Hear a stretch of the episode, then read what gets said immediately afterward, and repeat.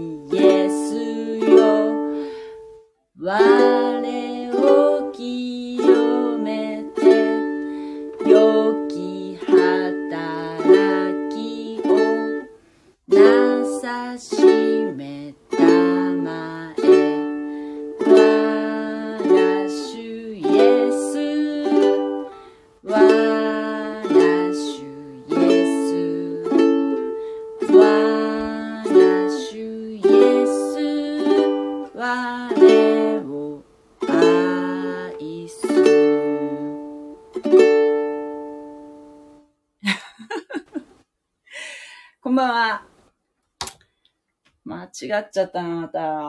もうね。こんばんは。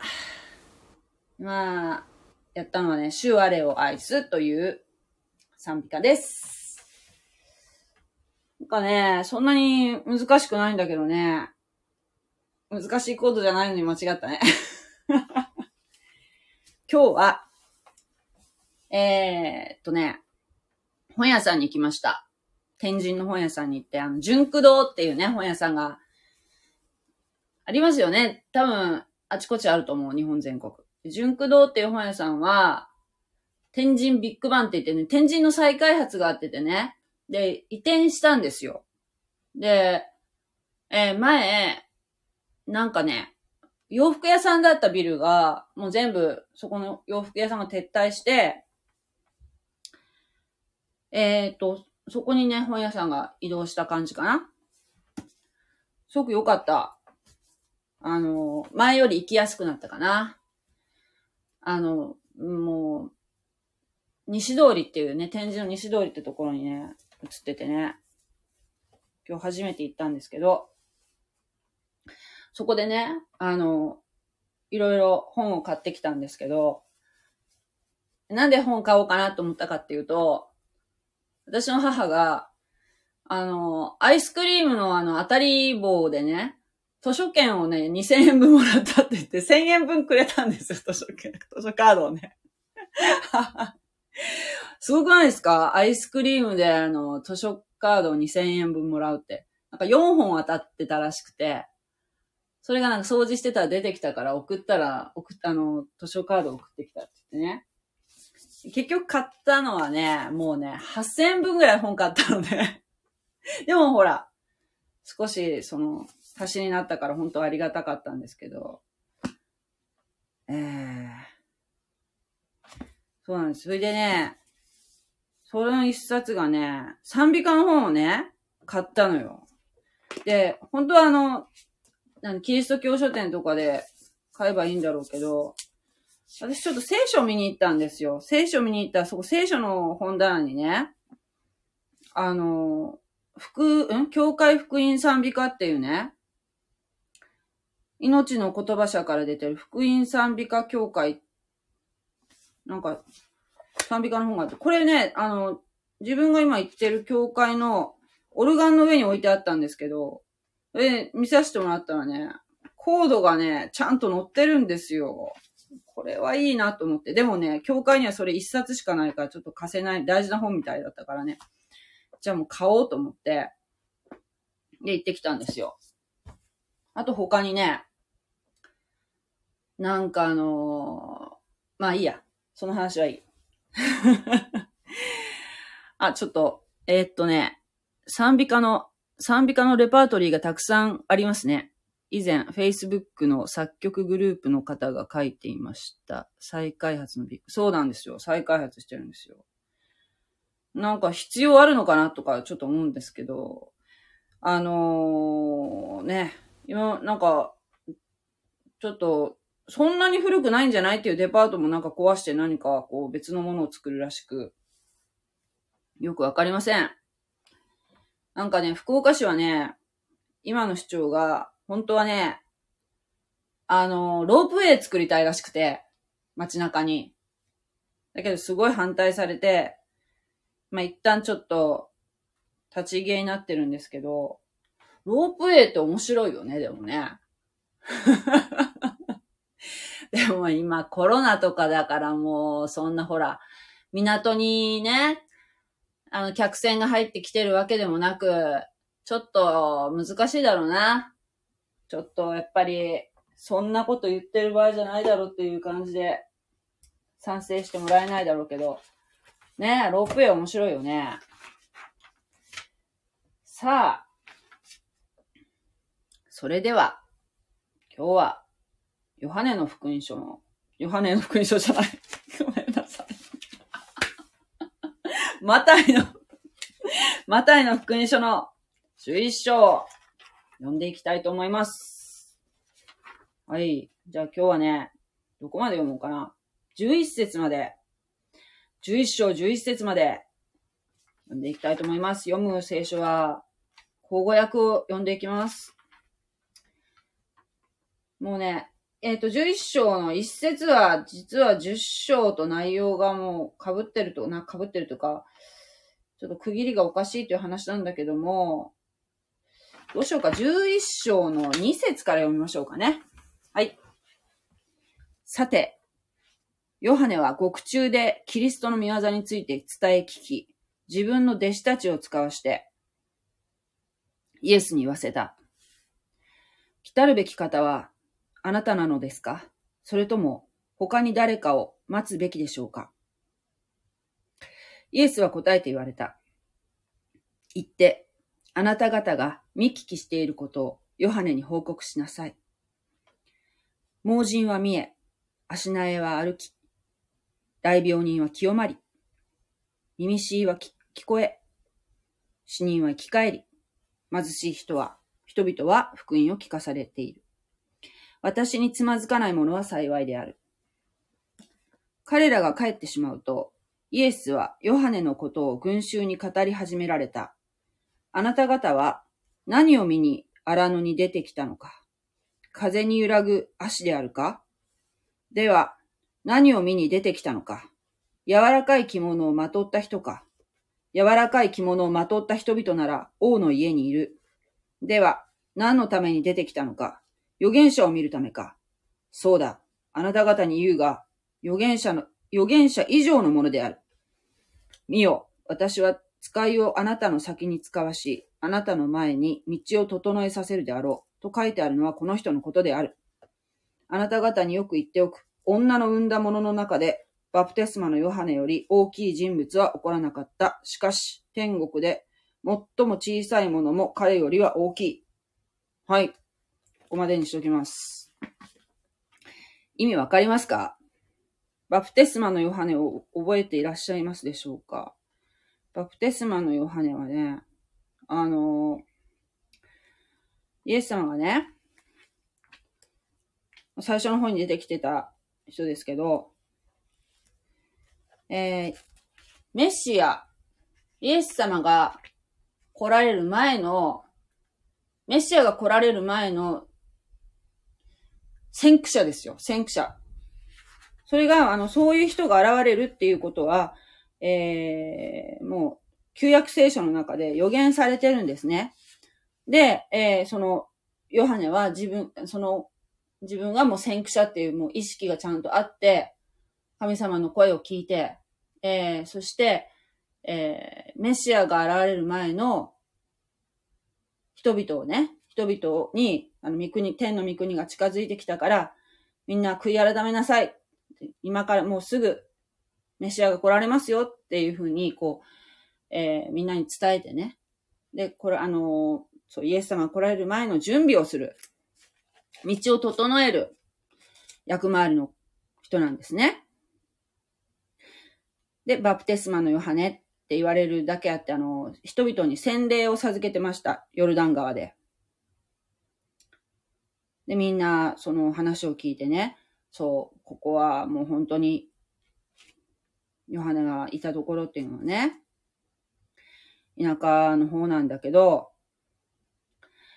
えー、のしかも荒野って言われてる荒れ地ですよ。なのに、そこにもう、ね、あちこちから人々がその噂を聞いてね、集まってきて、えー、みんなこう、涙を流しながら、ヨルダン川で、死を来てください。感じでね、えー、バプテスマを受けてました。川の中に入ってね。で、イエス様も、バプテスマのヨハネから洗礼を受けました。ね。で、ですよ。で、じゃあ、二節ね。えー、っと、そのヨハネなんですけれども、結局そこの、その当時の宗教指導者たちによって、まあ、なんていうんですか、人心を惑わすものみたいな感じでですよ。まあね、あのー、ね、捉えられて、マケダスの砦っていうところかな。ところらしいです。ヨルダン川の東で、今のヨルダン、今のヨルダンにある、ヨルダン川の東側のね、ところにある、その、マケダスの砦っていうところにある牢獄に入れられてたんですね。なので、イエス様がせっかく来られたのに、その、情報っていうのがね、まあ、ヨハネの弟子から聞く分しか入ってこないわけですよ。自分で見見ることはできないわけですね。国中にいるからね。だから、なんていうかな。いろいろ聞いてたんじゃないですか、弟子に。イエス、イエス様がこう活動されてるけどね、なんか信じる人少ないんですよね。っていう情報を聞いてたんでしょう。そしたら、やっぱヨハネぐらいの人でも、本当にイエス様はメシアなのかなって、ちょっとぐらついたんですね。ぐらついちゃったんですよ。ヨハネほどの人でも。それで、なんか自分が、こう、先駆者として頑張ってきたけど、あの人じゃなかったのかなっていう、こう、疑問が湧いてきたから、これはもう本人に聞こうと思ったんでしょうね。それで、弟子が、弟子に言って、まあ、だから、牢獄まで接触できたんでしょうね、弟子っていうのはね。で、ちょっとイエス様に聞いてきてって言ったんですね。で、3節で、来たるべき方はあなたなのですか？それとも、他に誰かを待つべきでしょうか？って言ったら、言ったんですよ。で、もうね、だってヨハネだってもうなんかもう、この自分の今の状況って何だろうって神様に、えー、言われたから、こうやって先駆者として荒野でね、みんなにこう、言ってきたけど、でも、この現状、今、牢獄につながれてるし、もうい、いつ自分が殺されるかわからない。これ、ってやっぱり、ぐらつきますよね。普通はね。でも、この、ヨハネだ、ヨハネってすごい人なんだけど、でも、やっぱりね、旧約聖書の予言っていうのは、今私たちは新約聖書も旧約聖書も全部読めるから、イエス様が、またもう一回来られるとかね。そういうこう、神様のそういうプログラムっていうか、そういうのは、今もう、ほら、2000年後だから、こう、トータルで見てわかるけど、もう一回来られるっていうこともわかってるけど、でも、ヨハネも、その、やっぱり、旧約聖書を読んだだけじゃ、その、わからなかったんだろうね。わからなかった。だから、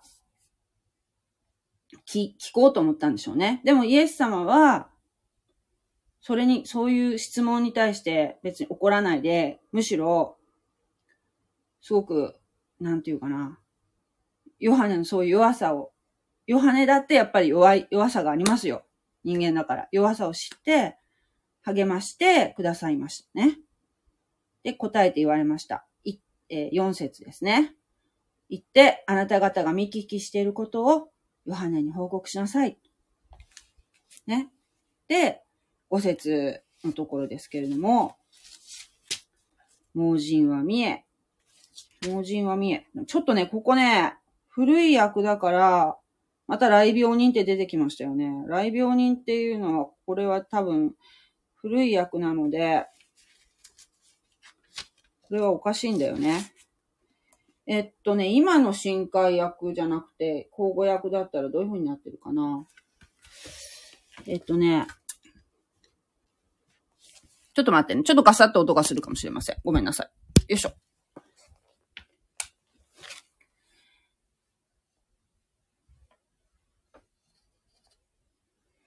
えー、っとね、5節でしょ？あ、今のね、交互訳はこういう風になってますね。盲人は見え、足苗は歩き、重い皮膚病にかかった人は清まり、耳しいは聞こえ、耳しいはいいんだ。死人は生き返り、貧しい人々は福音を聞かされている。でね。私につまずかないものは幸いである。もうこれは、イザヤ、イザヤ書の35章。イザヤ書の35章の5節から6節に書いてあるところをイエス様が引用されているんだそうです。だから、ヨハネが聞いたらパッとわかる。よ、もうヨハネはもう聖書のことよく知ってるから、そしたら、これを聞いたら、あ、ああ、そうなんだって安心する言葉なんですね。予言の成就はもうさなされている。だから、イエス様は間違いなくメシアだったんだっていうことが、えー、これを聞いたらわかる、わかる、安心する言葉なんですね。イザヤ書の35章の5節6節読みますね。その時、見えない人の目は開かれ、聞こえない人の耳は聞こえるようになる。その時、足の不自由な人は鹿のように飛び走り、口の聞けない人の舌は喜び歌う。それは荒野に水が湧き、で、砂漠に川が流れるからである。ね。予言は成就されてるよ。私はメシアだよっていうことを示されてるんですね。で、えー、7節彼らが帰ってしまうとイエスはヨハネのことを群衆に語り始められた。あなた方は何を見に荒野に出てきたのか、風に揺らぐ足であるか。ね、足で、風に揺らぐ足っていうのは、足って、えー、見たことありますか？足。足って。足っていうのはこう細くって、ふらふらしてますよね。えー、だから、足はどういうことかっていうと、えー、権威とか、権威とかその、時代の流行に流される人、コロコロ考えを変える人のことを風に揺らぐ足っていうふうにおっしゃってるんですね。あなたたちは荒野にわざわざ出てって、ね、コロコロね、時代に流される人を見に行ったのって言ってらっしゃいますね。で、八節が、では、何を見に出てきたのか？柔らかい着物をまとった人か？柔らかい着物をまとった人なら、王の家にいる。柔らかい着物をまとった人っていうのは、ぬくぬくと暮らしている人のことだそうです。で、えー、そんな人なら、ね、王様の家にいるよ。荒野じゃないよ。ヨハネは荒野で叫ぶ者の声です。なので、本気で神のさ神様の声を伝える人ですよね。からね、私たちクリスチャンも、えー、その、権威とか、時代の流行で、に流されたことを言うんじゃなくて、聖書をそのまま伝えるっていうことをしていかなければならないということが、ここからわかりますね。そのコロコロ、風、相手によって、こう、なんていうの？聖書の言ってることを曲げたりね。なんか、なんていうの？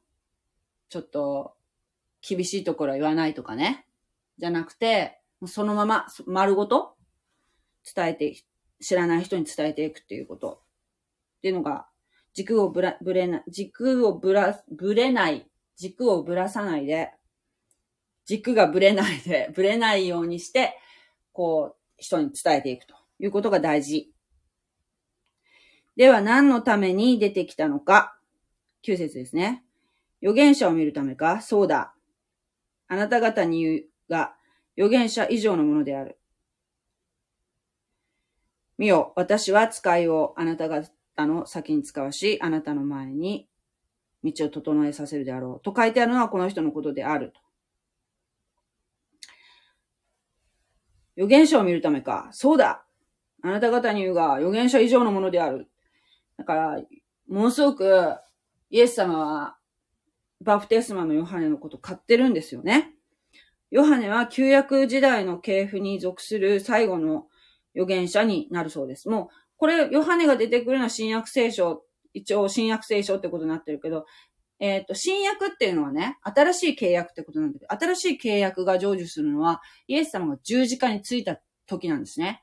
なので、えー、それ以降は、新しい契約。それ、ま、その前は、旧約旧古い約束です。あの、古い契約の時代なので、えー、この時点はまだイエス様が十字架にかかられる前なので、えー、旧約の時代なんですね。その中のずっとその、代々、代々というかもう世々にいた預言者のうちで、ヨハネは一番だ。ナンバーワン。優れてる。なぜなら、メシアの先駆者であるから。ということなんですね。で、見よ、私は使いをあなたの先に使わし、あなたの前に道を整えさせるであろう。というのは、マラキ。マラキ三章一節の予言の成就ということらしいです。マラキ書っていうのはね、えっと、旧約聖書のね、一番最後にある予言の書なんですけど、それの三章の一節。えー、見よ、私は我が死者を使わす。我が死者を使わす。彼は私の前に道を備える。また、あなた方が求めるところの主は、たちまちその宮に来る。見よ、あなた方の喜ぶ契約の使者が来ると、万軍の主が言われる。書いてありますよね。えー、っと、あなた方の喜ぶ契約の使者が来ると、我が死者を使わすってね。これの、えー、予言の成就と。この人のことだよ。マラキ三章一節のこの予言の成就だよ、ヨハネは。っていうところなんでしょうね。ねえ、あのー、ちょっと最初の方で、神様のプログラムをヨハネはまだよく理解してなかったっていうのは、もうこれはもう、旧約聖書を読んだだけでは、えー、なんていうの？この、イエス様がもう一回来られるっていうのは、いまいちわからない。そうなんですよ。あの、だからね、どういうことかっていうと、えー、っとね、エリアが、エリアっていう預言者がいるんですよ。エリアっていう預言者が、その、えー、主の再臨の前に現れると。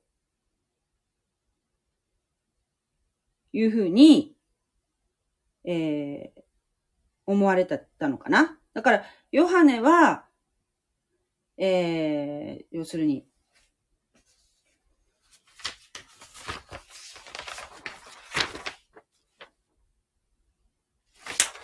なんていうの？えー、この時点で、ヨハネが来ている時点で、もしユダヤの民、イスラエルの民が、えー、イエス様を、えー、なんていうの？メシアっていう、もう認めたらね、それで、そこでもう、えっ、ー、と、千、なんていうの？天のもう御国がもう、そこからもうスタートしてたんだけど、そこを、えっ、ー、と、イスラエルの人はこの時点で受け入れなかったんですよね。で、今も受け入れてないんだけど。だから、結局ですよ、もう一回再臨されるんですけど、その時は、エリア自身が、来る、来ると。うん、なんかちょっとここ、私のちょっと、なんか微妙な感じやな。理解がちょっとあれな、あれなんだけど、えー、もし、メシア的そういう、あの、うん、イエス様が、えー、イエス様を、この時点でユダヤ人がメシアとして認めていたら、また違ってきたはずなんですね。そしたら、ヨハネはその来たるべきエリア、先駆者として、もうそれでよかったんだけど、えー、みんなが拒否したから、そしたら、今度もう一回来られる。再、もう一回イエス様は変えられて、天の御国今変えられてるので、で、もう一回終わりの時にまた再臨されると。その時にもう一回エリア自身が戻ってくるというプログラムになっているんだそうです。はい。で、えっ、と、11節あなた方によく言っておく。女の産んだものの中でバプテスマのヨハネより大きい人物は起こらなかった。しかし、天国で最も小さいものも彼よりは大きい。っていうのは、ね。あなた方によく言っておく。女の産んだものの中でバプテスマのヨハネより大きい人物は起こらなかった。バプテスマのね、ヨハネを、もうめ、さっきも言いましたけど、一番ナンバーワンだと言ってるんですよね。バプテスマのヨハネほど、もうね、あの、素晴らしい人物はいないんだ。ということですね。バプテスマのヨハネのね、関する資料がね、本当にほら、あの、少ない、少ないっていうか、あんまり書かれてるところ、箇所がないので、いまいちわからないんですけど、そのバプテスマのヨハネの凄さっていうのはね。でも、イエスから、イエス様から見たら、もうバプテスマのヨハネっていうのは、もうずっと歴代の預言者の中で一番すごい人なんだよっていうことを言ってるんですね。でも、で、この後のところはちょっとわかりにくいんですけど、しかし天国で最も小さいものも彼よりは大きい。天国で最も小さいものってこれ誰かっていうと、これは新約時代の信徒のこと。つまり、クリスチャンのこと。私たちクリスチャンのこと。なんだそうです。これちょっと私今日びっくりしたんだけど、そういうことだったんだと思って。新約時代の信徒のことが天国で最も小さいもの。で、が、バプテスマのヨハネよりも大きいと。しかし、あの、天国で最も小さいものも彼より大きいっていうのはそういう意味らしいです。ね？どういうことって思いません？この、イエス様はほら、バプテスマのヨハネのことナンバーワンって言ってるじゃないですか。それでも、あの、クリスチャンよりは、ちっちゃいってこと？っていうのはね、新約時代のね、クリスチャンがいかに神様から特権を与えられているかっていうことがね、ここからわかりますっていう話なんですけど、いまいちね、ピンとこないんですけど、そういうことらしいですよ。どういう、ちょっと私ちょっとわかんないです、ここは。本当に。でもこれはこ何を指しているかっていうと、クリスチャンのことを言って、今のクリスチャンのことを言ってるそうなんですよ。新、新約時代のね。はい。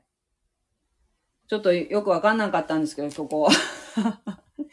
どこまでね、お伝えできたかわかりませんけど、まあ、とにかく、バプテスマのヨハネというのはね、神様が喜ばれる性質を持った、ね、素晴らしいリーダーであったということなんですけれども、そのリーダーをして、やっぱりその、獄中にいるっていうところで、えー、そのイエス様の見業を実際自分の目で見ることができないっていう中でですよ。イエス、あの、自分がやってたことは正しかったのかっていう、やっぱこう気持ちのブレがね、生じるのはもう仕方がないことですよね。ヨハネも人間だから、ヨハネほどの人でもね。で、実際、どうなんですかってイエス様にお尋ねしたら、イエス様は、あ、あなたはね、ナンバーワンだよ。ナンバーワンだよって言って、ね、ヨハネを励ましました。もうね、私は予言通り、成就、予言の成就をしてるよ。ね。目の見えない人も見え、足が歩けない人も歩いて、ね、皮膚病、重い皮膚病の人も治って、ね。死人も生き返ってるよ。ね。あなたがやったことは間違いじゃない。しかし、このね、新しい時代の、新約時代の信徒は、彼より、彼よりもっと優れたものなんだよ。言ってるっていうね。ちょっと、分かったような分からないようなですけれども。そうなんですよ。ちょっと、えー、コメントいつもありがとうございます。どこまで言ってたかな？うんとね、昨日、おとといは、使徒や他の殉教者たちの死の描写に大変ショックを受けました。ああ、そうですね。私もショックを受けました。あのー、すごいですよね。ライオンの餌にされるとかね。ああいうこう、なんでしょう、ローマ式のああいうこう、円形劇場みたいなところでね。見せ物ですよ、見せ物。ローマっぽいですよね。悪趣味ですよね。そう、あの、十字架刑っていうのもね、ローマがこう、ね、いかに苦しめて殺すかっていうところの集大成なんですよ。あの、殺し方はね、十字架刑っていうのは。はい。あれもロ、ローマのね、ちょっと、もう変態ですよね。変態ですよ。はっきり言うと。悪魔的ですよね。ところが、イエス様はね、それをこう逆手に取るっていうか、見事に、見事に復活されましたけどね。はい。えー、そうですね。民衆に恐怖心を植え付けるための見せしめであろうけど、真実であったら恐ろしいと思う。そうですよ、恐ろしいんですよ。だってほら、日本人だってあれでしょ？ローマに限らないですよ、ほら。クリスチャン貼り付けにして焼いたりしてたじゃないですか。ねえ。ロボ伝道は二人以上で行ってほしいです。でも、いないからね、あれやろうって人がね。本当に。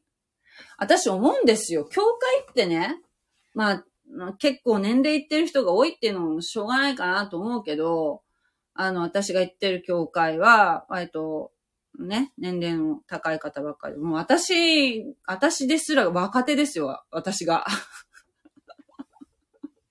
私が若手って言ったらどんだけ、どんだけって思いますけど、あのね、なんかね、まあ若い方がいっぱいいらっしゃる教会もあると思いますよ。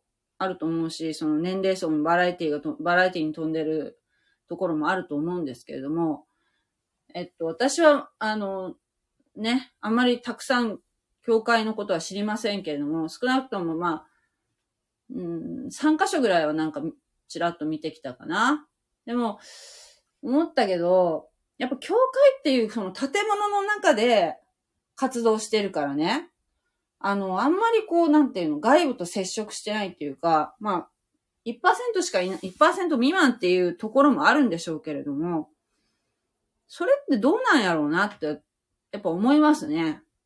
なんか、うーん、まあ、ねえ実際にそう言ってこう、自分で出て行ってどのくらい成果があるのかってそれはわかりませんよ。むしろこういうインターネットを使ってね、あの YouTube とかね、こういうスタンド FM とか、まあ、他にもいろんなコンテンツがありますよね。あの、Twitter とかね。ああい、コンテンツというかこう、なんかいろいろな媒体があるからね。そういうのを使って、やるっていうのも一つの手だと思うし、あとね、クリスマスとかだとね、やっぱ近くの教会からこう、チラシがポストに入ってたりもしますからね。それを見て、えー、行く方の中にはいるかもしれないですよね。なんかいろんな多分ね、そういうやり方があると思うんですけれども、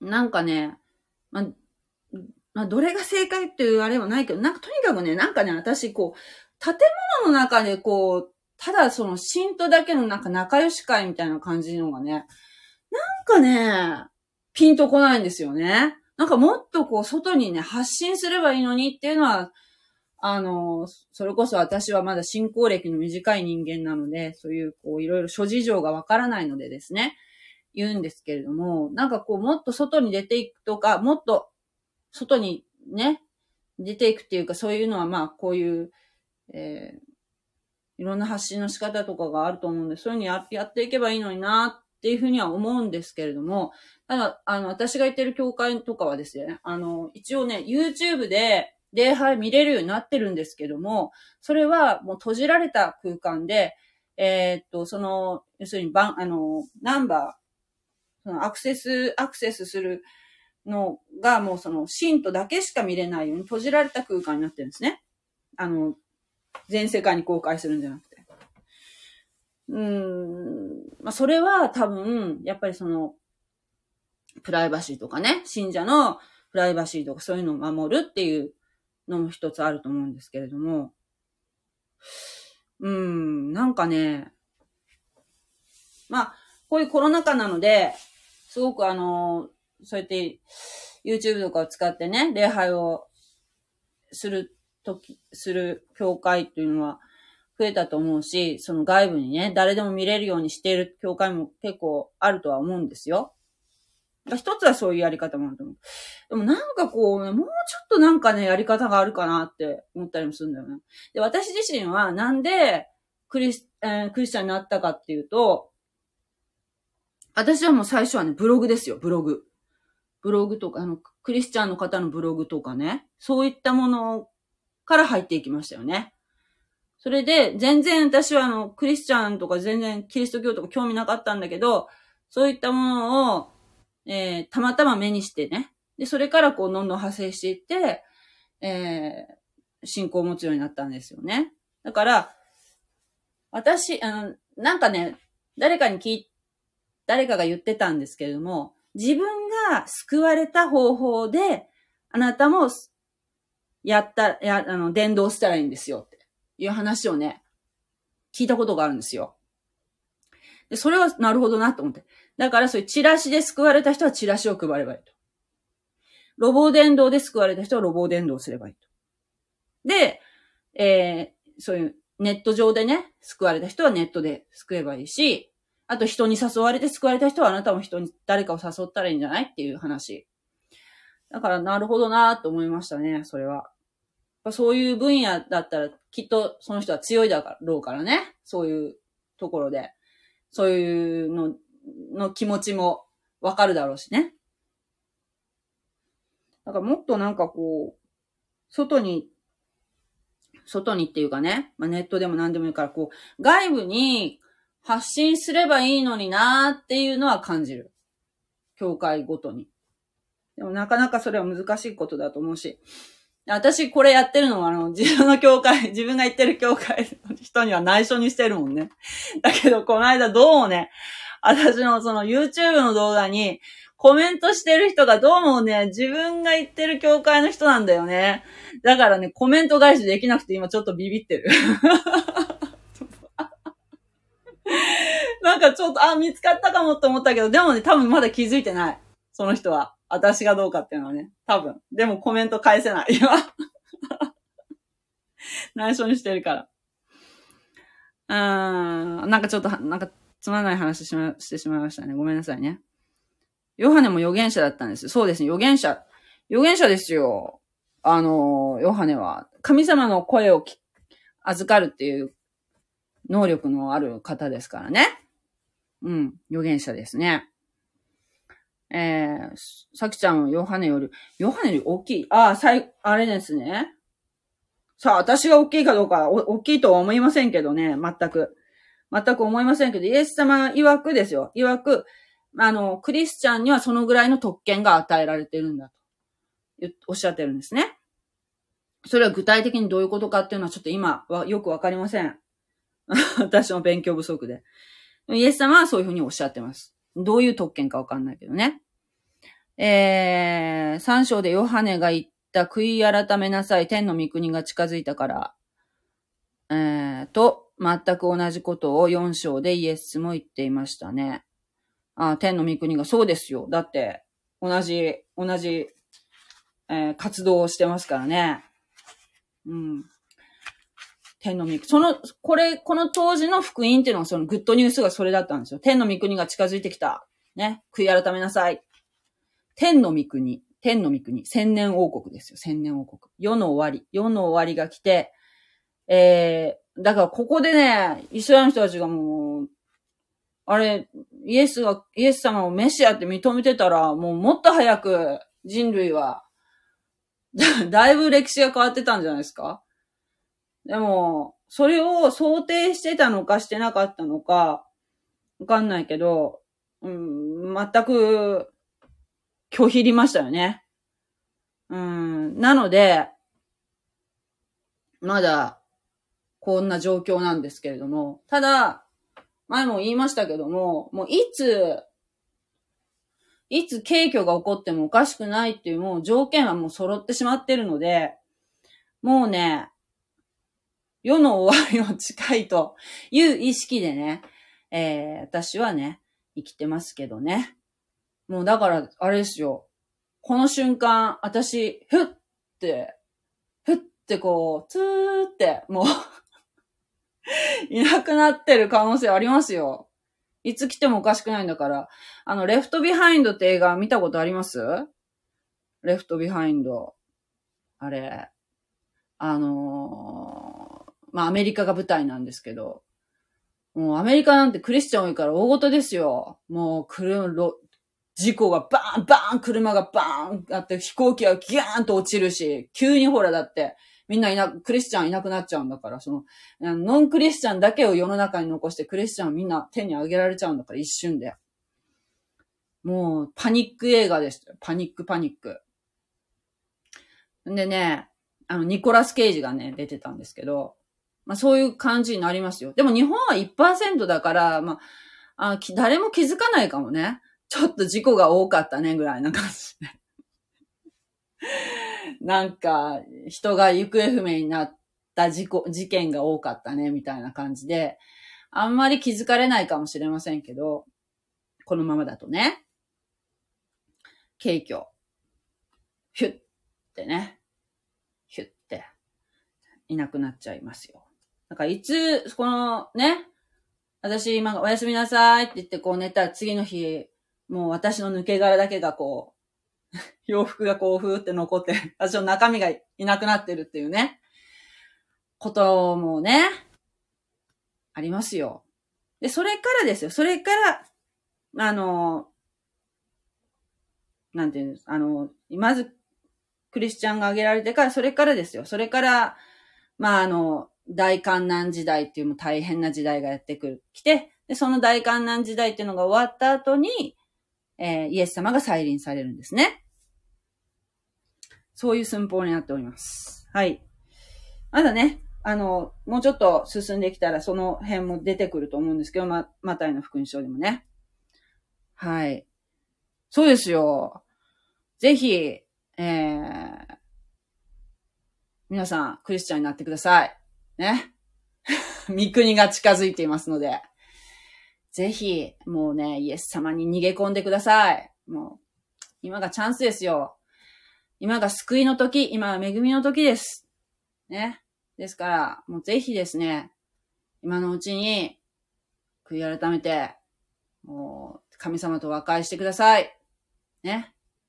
それからでしょう、もう、めちゃめちゃ楽しいと思いません？千年、千年王国とか来たらもう本当に、もう、どんな感じ？って感じですよ。もう私だったらね、そうね、旅行に行きまくるかな？